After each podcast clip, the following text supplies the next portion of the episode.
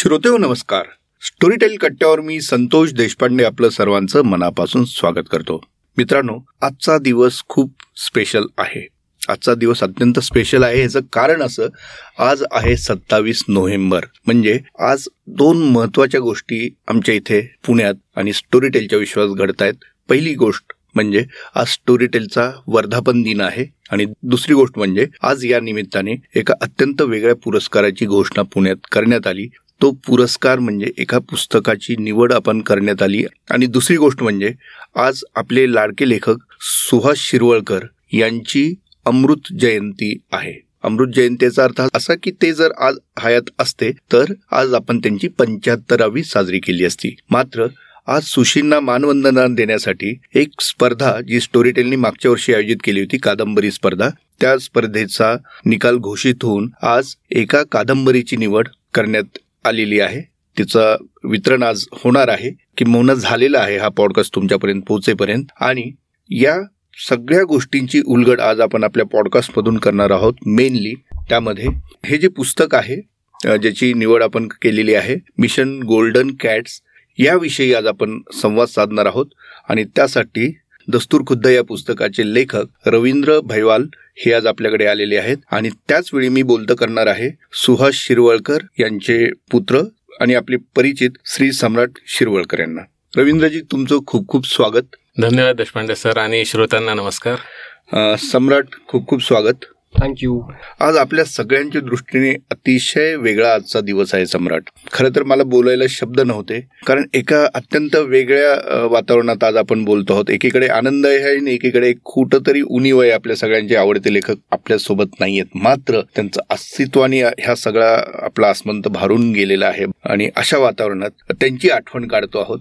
आणि त्याचवेळी आज स्टोरीटेलचा वर्धापन दिन देखील आहे. आणि त्या सगळ्यांचं औचित्य साधून काहीतरी विशेष घडतं आहे. हे काय विशेष घडतं आहे हे तू आधी श्रोत्यांना सांगावं असं मला वाटतं. सर्वप्रथम सुहास शिरवळकरांचा जन्मदिन जो आहे तो पंधरा नोव्हेंबर हा आहे. परंतु आपण तो साजरा आज करतो आहोत. कारण याला जोडून आलेले जे निमित्त आहे ते आपण आता बघितलं की स्टोरी टेलची सुद्धा सहा वर्ष आजच पूर्ण होत आहेत. आणि त्यामुळे आपण हा प्रकाशन समारंभ आज ठेवलेला आहे. आपण ज्या कादंबरीविषयी मगाशी बोलत होतो आणि ज्याची निवड झाली स्पर्धेतनं मिशन गोल्डन कॅट्स नावाची कादंबरी आहे जी रवींद्र भैवाल यांनी लिहिलेली आहे.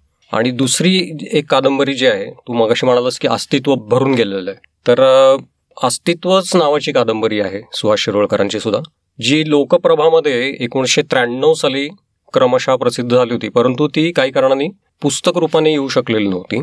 ती आपण ऑडिओ रूपाने आज पहिल्यांदा प्रकाशित करणार आहोत. आणि त्यानंतर कदाचित काही दिवस गेल्यानंतर आपण ती पुस्तक रूपाने सुद्धा प्रकाशित करू. तर या दोन्ही ज्या कादंबऱ्या आहेत त्याचा ऑडिओ रिलीज करण्याचा आज कार्यक्रम असणार आहे. अशा पद्धतीने एखाद्या लेखकाचा वाढदिवस साजरा करणं ही एक वेगळी कल्पना त्यामागे आहे. आपण लेखकाचा वाढदिवस कसा साजरा करू शकतो याचं एक वेगळं उदाहरण आपण या निमित्ताने तयार करतो असं मला वाटतं. रवींद्रजी तुमचं मी मगाशी स्वागत करताना परिचय करून दिलेला नाहीये. याचं कारण असं की काय काय गोष्टी सांगायच्या याचं मला अजूनही कन्फ्युजन आहे. तुम्ही उत्तम लेखक आहात आणि त्याचवेळी तुम्ही स्वतः इंजिनियर आहात. व्यवस्थापक तज्ज्ञ म्हणून एका बहुराष्ट्रीय कंपनीचे तुम्ही कंट्री हेड म्हणूनही काम करतात. राहतात आपण चेन्नईला. मात्र मराठी साहित्याशी एवढी तुमची बांधिलकी आहे की तुम्ही सुहास शिरवळकरांच्या स्मृतीप्रित्यर्थ आयोजित कादंबरी स्पर्धेसाठी जे लेखन तुम्ही केलं ती कादंबरी आता विजेती ठरलेली आहे आणि आज त्याचं प्रकाशन होत आहे. एवढा सगळा पट उलगडून दाखवत असताना मला तुम्हाला पहिला प्रश्न असा विचारायचा आहे की आज तुमच्या मनात काय गोष्टी येत आहेत? एक विजेती कादंबरीचे लेखक म्हणून सुशी परिवाराच्या जवळ त्या निमित्ताने तुम्ही आलेला आहात म्हणून. आणि इतक्या वर्षांच्या आपल्या कारकिर्दीत अशा पद्धतीची काही गोष्ट घडते आहे. तुम्ही त्यासाठी आवर्जून चेन्नईवरून पुण्यात आलेला आहात आणि आल्यानंतर सर्वप्रथम आमच्याशी बोलत आहात म्हणून हा प्रश्न. भावना खूप दाटून आल्यात. मला माहीत नाही कसं सांगू शकेन मी पण अर्थात आनंद आहे.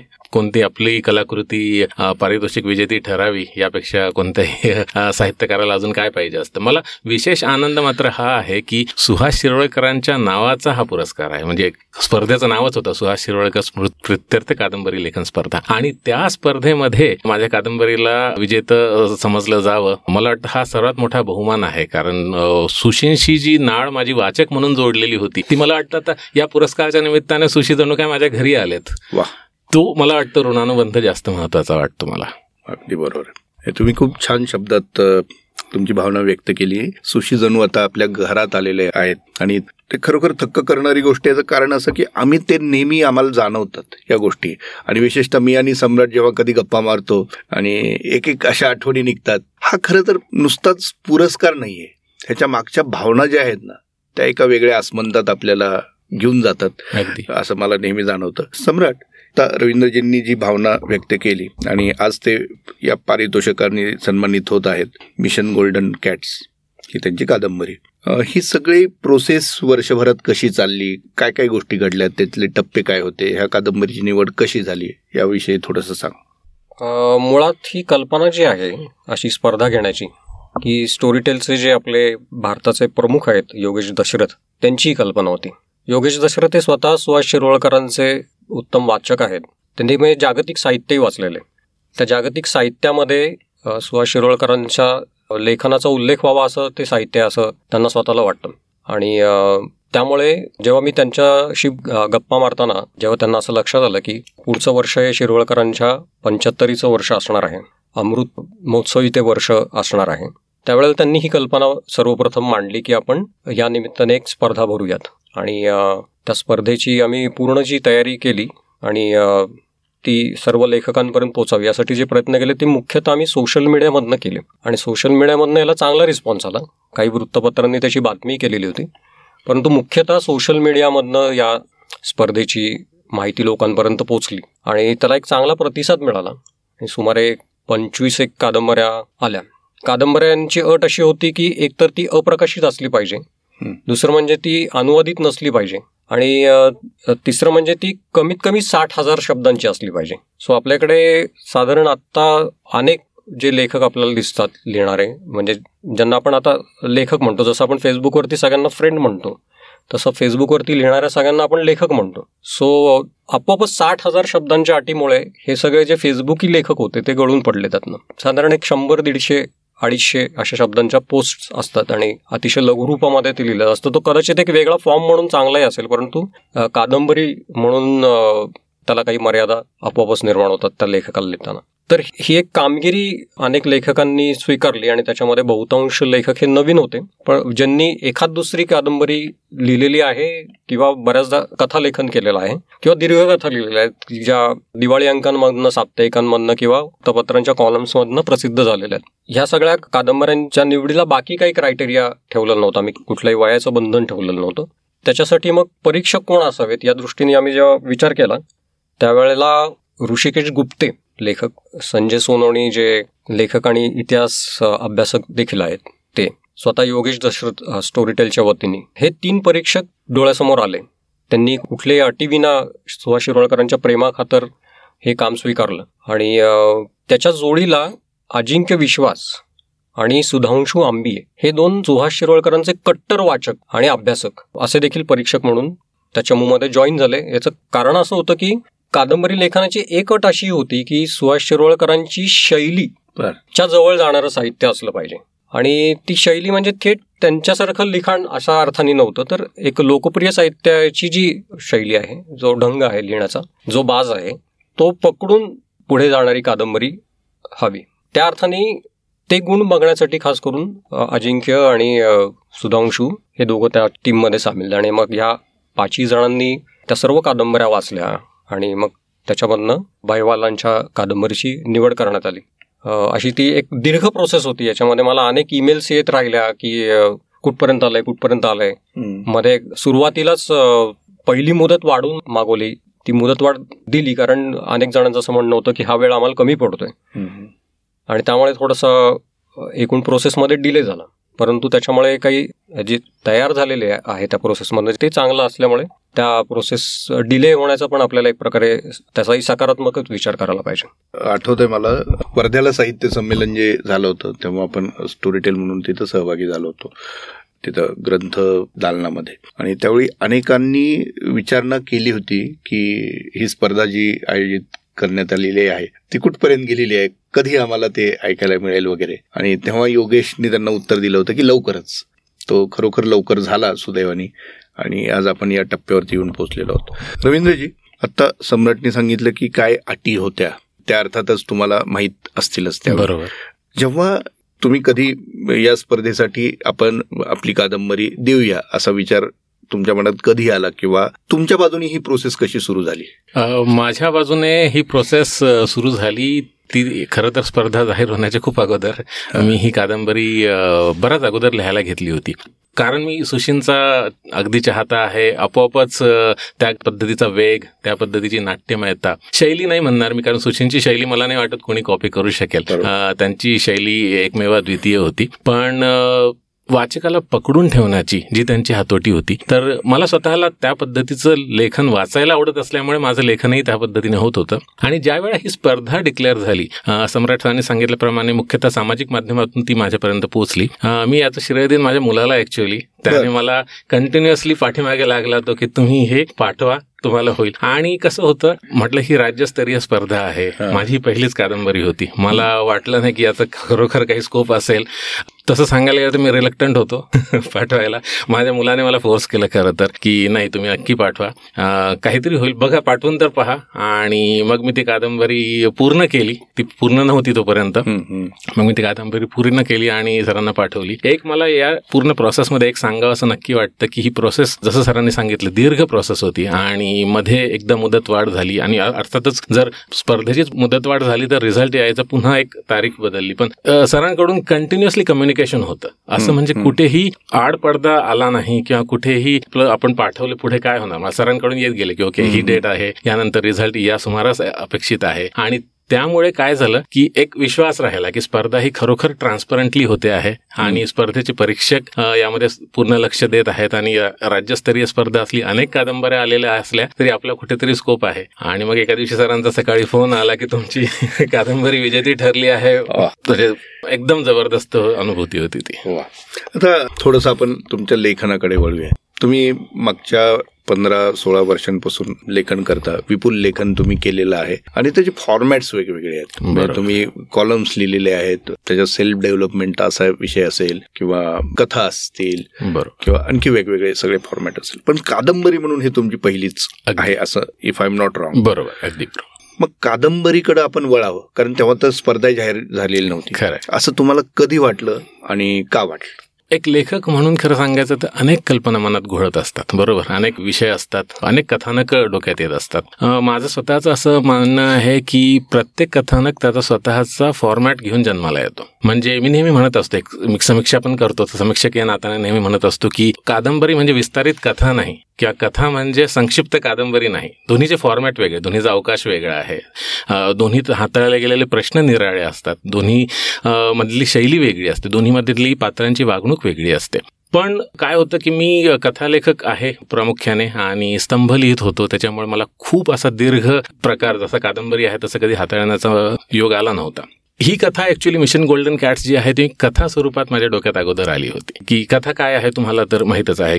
एक तरुण आहे जो वाट चुकतो अलंकारिक अर्थाने आणि तो दहशतवादी बनतो. त्याला पाकव्याप्त काश्मीरातून वापस घेऊन येण्यासाठी त्याचा भाऊ जातो. आणि मग पुढे त्यातून ज्या नाट्यमय घटना घडतात त्यात त्या दोन्ही भावांचा कुणाशी सामना होतो आणि त्यातून कसं बाहेर येतं हे नाट्य मला अगोदर कथा स्वरूपात सुचलं. पण मग मी जसं म्हटलं की प्रत्येक कथानक त्याचा स्वतःचा जीव स्वतःचा फॉर्मॅट घेऊन जन्माला येतो. मला लक्षात आलं की ही गोष्ट एवढी छोटी नाही. मला जर ती पूर्ण व्यवस्थितपणे सांगायची झाली तर त्या पाकव्याप्त काश्मीरात नेमकं काय घडतंय तिथे कोणत्या पद्धतीचे दहशतवादी कारवाया होऊ शकतात त्या अडथळ्यांवर मात करण्यासाठी आपल्या नायकाला काय काय दिव्य करावी लागू शकतात हा पूर्ण स्कोप एका कादंबरीचा आहे. म्हणून मग मी ती कादंबरी लिहायला घेतली. सुरुवातीला अर्थातच माझ्या मनात होतं की एवढी मोठी कादंबरी आपल्याकडून लिहिणं होईल की नाही होणार आपण जस्ट कथालेखक आहोत. पण मला वाटतं तो विषय इतका स्वतः प्रबळ होता तो विषय स्वतः इतका वेगवान होता की ते घडत गेलं ते लिहित गेलं आणि त्या कादंबरी कादंबरीतल्या पात्रांनीच ऍक्च्युली स्वतःला लिहून घेतलं असं म्हणायला हरकत. वा वा. आता रवींद्रजी मला हे सांगा. मगाशी जो उल्लेख तुम्ही केलात की शैली ही कुणाची कुणाला घेता येणं हे खरं अशक्यप्राय गोष्ट आहे. विशेषतः सुशींचा आपण जेव्हा संदर्भ घेऊन बोलतो तेव्हा. तरी पण शैली नाही तर प्रभाव असा जर मी शब्द वापरला तर तुमच्या लेखनावरती कुणाचा प्रभाव आहे? कुठलं साहित्य तुम्ही जास्त वाचता? कुठले लेखक तुम्हाला जास्त प्रभावित करतात? आणि कुठल्या लेखकाचा तुमच्या लेखनावरती प्रभाव आहे? छान प्रश्न आहे. मुळात मला असं वाटतं की मी इतकं बहु विविध बहुआयामी वाचन केलं आहे की कुणा एकाचा प्रभाव सांगणं अवघड आहे. पण जेव्हा मी गुढकथा लिहितो समजा तेव्हा अर्थातच मुजावर सर किंवा जी ए कुलकर्णी यांचा प्रभाव असतो मतकरी सरांचा प्रभाव असतो किंवा विनोदी लेखनाचं बोलतो त्या माझे वडील स्वतः विनोदी लेखक आहेत तर त्यांचा प्रभाव नक्कीच पडतो. किंवा विज्ञान कथा लिहिताना जे अनेक विज्ञान कथा लेखक वेगवेगळ्या भाषांमधून होऊन गेले आहेत त्यांचा प्रभाव असू शकतो. पण मला असं वाटतं की जेव्हा आपण एका सुरुवातीच्या दोन तीन कथांच्या पुढे जातो तेव्हा आपली स्वतःची शैली विकसित व्हायला लागते. आपल्याला स्वतःचा सूर गवसतो असं आपण म्हणू शकतो. आपल्याला लक्षात येतं की आपल्याला कोणत्या प्रकारचं लिखाण आवडतं कोणत्या प्रकारचं लिखाण जमतं ते जास्त महत्वाचं आहे. तसं लिहिता येणं मला वाटतं लेखक हा स्वतः पहिल्यांदा वाचक असावा लागतो. त्याला जे वाचायला आवडतं तोच ते लिहितो. जे त्याला स्वतःला वाचायला आवडणार नाही तो ते लिहू शकणार नाही. तर वेगवेगळ्या लेखकांचं वाचल्यामुळे मला वाटतं की माझी ती एक संमिश्र शैली म्हणू शकतो आपण. तशी विकसित झालेली असणार आहे ती. आता हे मिशन गोल्डन कॅट्स हे लिहिताना तुमच्या पुढं कारण ही पहिलीच कादंबरी होती. मुख्य आव्हानं कुठली होती? म्हणजे कथासूत्र हे आव्हान होतं का ते व्यक्त करणं हे आव्हान होतं? आणि तुम्हाला हेही माहीत होतं त्यावेळी की हे ऑडिओमध्ये येणार आहे. ऑडिओसाठी लिहिणं हे आव्हान होतं. म्हणजे मी तुम्हाला जसं अगोदर म्हटलं की कथानक पूर्ण कथा स्वरूपात माझ्या डोक्यात होतं. मला वाटतं मुख्य आव्हान तेव्हा येतं जेव्हा पात्र स्वतःचा विचार करायला लागतात.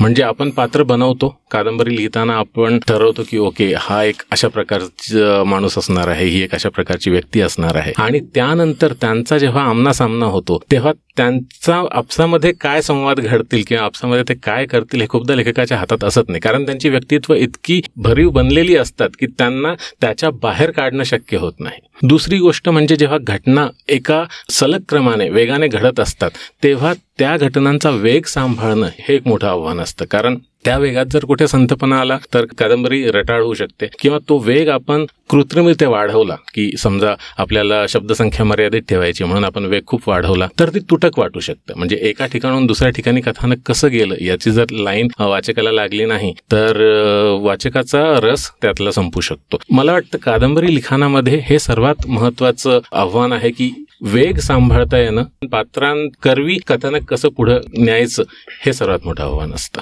आणि कथेमधलं आव्हान काय असतं? कथेमध्ये आव्हान असतं की आपण कथा म्हण- म्हणजे म्हणतो की एक स्लाइस ऑफ लाईफ असते एका विशिष्ट प्रसंगाभोवती ती कथा गुंफलेली असते. ती त्या नेमक्या शब्दामध्ये तो नेमका प्रसंग कसा सांगण्यात यावा हे महत्वाचं आहे. कारण खूपदा कसं असतं की तो प्रसंग अर्थातच खूप महत्त्वाचा आहे कारण त्या प्रसंगाभोवतीच आपण कथा लिहितो. पण त्याची पार्श्वभूमी सांगण्यात खूप आपण वेळ घालवू नाही शकत. कारण. कथेचा जीव छोटा असतो. आपल्याला फक्त त्या प्रसंगावर लक्ष केंद्रित करायचं असतं. त्यामुळे त्याच्या अगोदर काय झालं हे फक्त काही सूचक शब्दांतून फक्त काही सूचक वाक्यांतून ध्वनित व्हावं लागतं. आपण त्यावर खूप मटेरियल लिहू शकत नाही. किंवा तो प्रसंग होऊन गेल्यानंतर कथा जशी संपते त्या ठिकाणी नेमकं काय झालं हेही आपल्याला नंतर एपिलॉग स्वरूपात आपण कादंबरीत लिहितो पूर्ण. उपसंहार म्हणून एक हक्क प्रकरण लिहितो. कथेमध्ये तो पर्याय असत नाही. त्यामुळे त्यानंतर पुढे काय झालं हेही अगदी काही मोजक्या वाक्यातून करायला तुम्हाला मला वाटतं ब्रेव्हिटी ज्याला म्हणतो आपण ते कथेचा सर्वात महत्त्वाचा पार्ट असतो संक्षिप्तपणे नेमक्या शब्दात मोजक्या शब्दात कसं सांगता येईल हा कथेचा महत्त्वाचा भाग असतो. कादंबरीमध्ये हीच गोष्ट उलट पद्धतीने होते की अमुक एखादी गोष्ट कशी अधिकाधिक चांगल्या पद्धतीने खुलवून सांगता येईल रंगवून सांगता येईल ही जास्त महत्वाची बाब असते. तुम्हाला काय वाटतं? तुम्ही कुठली गोष्ट जास्त चांगल्या पद्धतीने केली आता हे? कादंबरी आल्यानंतर. मला अजूनही वाटतं की दोन्हीचे आत्मे वेगवेगळे आहेत. माझ्या डोक्यात जसं कथानक येईल त्या पद्धतीने लिहीन. म्हणजे मी असं नाही की ठीक आहे मला आता कादंबरी लिखाण आवडायला लागलं तुम्ही आता माझ्या पुढचे कथानक सगळे कादंबरी स्वरूपात लिहिणं असं अर्थात होऊ शकणार नाही. कथानक ज्या पद्धतीने डोक्यात येईल येतील त्या पद्धतीने मी लिहू शकेन. पण कादंबरीचा गाव तुम्ही आता धुंडाळलेला आहे बरोबर. हो. असं म्हणू शकतो हो, आपण. आणि. परत त्या गावात जाण्याची ओढ भविष्यात प्रश्नच नाही. कारण महत्वाचं म्हणजे मला एक प्रकारचा आत्मविश्वास आला आहे की हो कादंबरी लिहिली जाऊ शकते.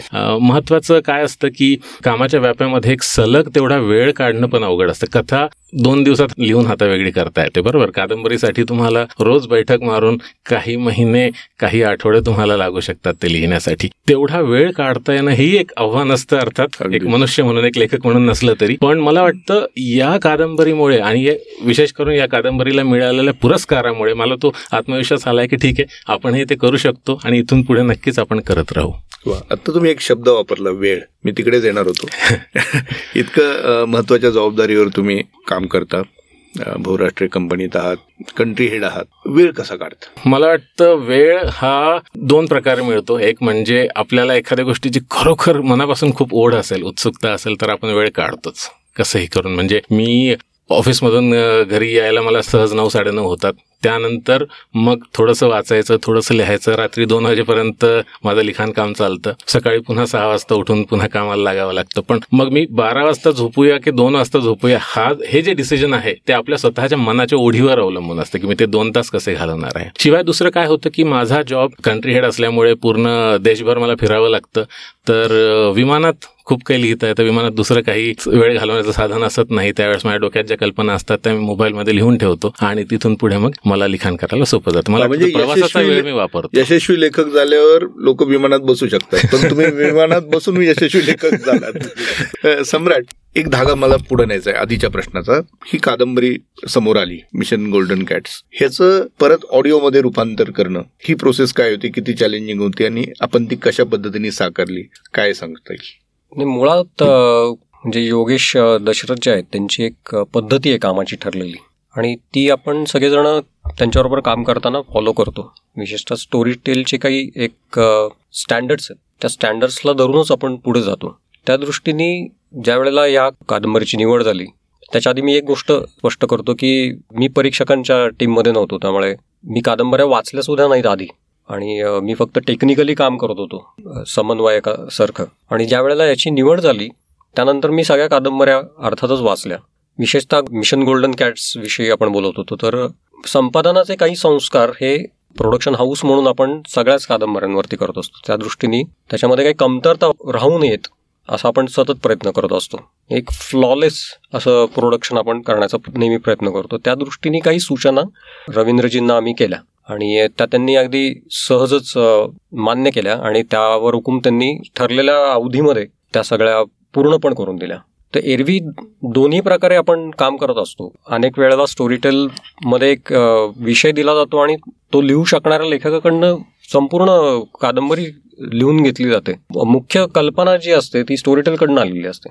आता या ठिकाणी तसं नाही आहे या ठिकाणी कल्पना जी आहे ती स्वतः भाईवालांचीच आहे. आणि आपण त्याच्यामध्ये फक्त काही तांत्रिक बाजूनी स्वच्छता केलेली. त्यामुळे ते स्क्रिप्ट म्हणून उत्तम कसं होईल हे आम्ही बघितलं. मी स्वतः त्याच्यामध्ये लक्ष घातलं. रेकॉर्डिंगच्या बाबतीत जर का तू विचारत असशील तर त्याचं असं आहे की आत्तापर्यंत सगळीच प्रोडक्शन ही दर्जेदार करण्याकडे स्टोरीटेलचा कल आहे. आणि त्यासाठी आपण प्रोफेशनल व्हॉइस ओव्हर आर्टिस्टच वापरतो. तसं आता मिशन गोल्डन कॅट्स हे पुस्तक जे आहे रवींद्र भैवालांचं ते आपण कृणाल आळवे यांच्या आवाजामध्ये केलेलं आहे. आणि स्टोरीटेलवरती कृणालची अनेक पुस्तकं या आधी सुद्धा आलेली आहेत. सो तो एक अनुभवी व्हॉइस ओव्हर आर्टिस्ट आहे. मी स्वतः त्यातला काही एक छोटासा तुकडा आधी ऐकलेला होता आणि आता ते आपल्याला ऑडिओ रूपामध्ये पूर्ण ऐकता येईल. आणि तुम्ही ते जरूर ऐकावं. रवींद्रजी हाच धागा थोडं पुढे घेऊन जाऊन आता आपण शेवटाकडे वळूया. एक प्रश्न असा विचारायचा की मुद्रित पुस्तकं कादंबऱ्या कथा मुद्रित माध्यमातल्या हे वेगळं. ऑडिओमधलं फॉर्मॅट थोडासा वेगळा. दोन्ही रसिकांपर्यंत पोहोचतोच. तुम्हाला काय वाटतं? आता जेव्हा तुमची पहिलीच कादंबरी म्हणजे हे भाग्य फार कमी लोकांना मिळतं खरं तर की पब्लिश होण्याआधीच तांत्रिक दृष्ट्या प्रिंट व्हर्जन ज्याला म्हणतो आपण पब्लिश होण्याआधीच ती ऑडिओ फॉर्मॅटमध्ये येते. हे भाग्य खूप कमी लोकांच्या याच्यात आहे. बरोबर. आणि लेखक म्हणून प्रवास सुरू केल्यानंतर तुमचा पहिला फॉर्मॅट कादंबरी म्हणून तोही ऑडिओमध्ये तुम्हाला काय वाटतं की हे फॉर्मॅट रसिक कसं स्वीकारतील? इतके वर्ष तुम्ही ऑडिओसाठी लिहिलेलं नाही हे पहिलंच आहे म्हणून. मला वाटतं की स्टोरी टेल हे नाव घराघरात पोहोचलेलं आहे. स्टोरी टेल लोकांना माहीत आहे की यावर एका विशिष्ट गुणवत्तेचंच साहित्य उपलब्ध असतं. रसिकांना ते निश्चितच आवडेल आणि माझी कादंबरी या प्लॅटफॉर्मवर येऊ शकली हे मला वाटतं खरोखर खूप मोठी भाग्याची गोष्ट आहे. या माध्यमातून मी अनेकानेक श्रोत्यांपर्यंत पोहोचू शकतो असं मला नक्कीच वाटतं. आजकाल काय होतंय लोकांना खूप वाचत बसायला वेळ असत नाही. धावतं जग आहे. लोक खूपदा प्रिफर करतात की त्यांना ऐकता आलं तर त्यांचं जसं तुम्ही विमानात बसून लिहिता तसं अनेक. लोक विमानात बसून ऐकतात नाही का? अगदी. किंवा प्रवासात ऐकतात प्रवासात ऐकतात. तर लोकांना तशा पद्धतीने जास्त लोकांपर्यंत मी पोहोचू शकेन असं मला वाटतं. आणि माध्यम स्टोरी टेल सारखं आहे. ते नुसतं ते कोणतेही कुठले एक ऑडिओ बुक नाही आहे राईट ते स्टोरी टेल आहे म्हटल्यावर मग त्याला एक विशिष्ट दर्जा एक विशिष्ट नाव पण मिळतं. वा. तर मित्रांनो आता आपण संवाद साधला रवींद्र भैवाळ यांच्याशी. आणि सम्राट शिरवळकर यांच्याशी. आज जो काही योग जुळून आलेला आहे त्यासाठी मी खरं तर सम्राटचा आभार मानतो. कारण त्यांनी हे सगळ्या गोष्टी जुळून आणल्या. आजचा हा दिवस आपण त्या अर्थाने आपण साजरा करतो आहोत. स्टोरीटेल कट्टा आज खऱ्या अर्थाने खूप स्पेशल ठरला. रवींद्रजी तुम्हाला भविष्यासाठी खूप खूप आमच्याकडून शुभेच्छा. नवीन नवीन लेखन तुमचं असंच समोर येत राहू आणि आपण त्याचा आस्वाद घेत राहू स्टोरीटेल कट्ट्यावरती. असा मी तुम्हाला शब्द देतो. सम्राट असेच काही योग आपण भविष्यात आणत राहू. आणि सुशींचं विशेषतः अस्तित्व हा विषय आज आपण ठेवलेला आहे मुद्दाम तो त्याच्यावरती आपण स्वतंत्र गप्पा मारूया. कारण अस्तित्व देखील पहिलीच कादंबरी आहे सुशींची जी पहिल्यांदा ऑडिओ फॉर्मॅटमध्ये येते. बरोबर. तर त्याविषयी आपण एक स्वतंत्र पॉडकास्ट करू असं मला वाटतं. कारण त्याची निर्मिती देखील एक खूप गमतीदार प्रकार आहे. म्हणजे खूप इंटरेस्टिंग पद्धतीने ती झालेली आहे. आणि हे केवळ तुझ्यामुळे शक्य झालंय. ते कसं? आपण पुढच्या वेळी श्रोत्यांना सांगूया. तर श्रोते ह्या दोन्ही पाहुण्यांना आता मी धन्यवाद देतो. आणि आजचा स्टोरीटेल कट्ट्यावरचा आमचा हा गप्पांचा जो प्रवास आहे तो आता थोडासा तुर्तास त्याला स्वल्पविराम देतो. धन्यवाद.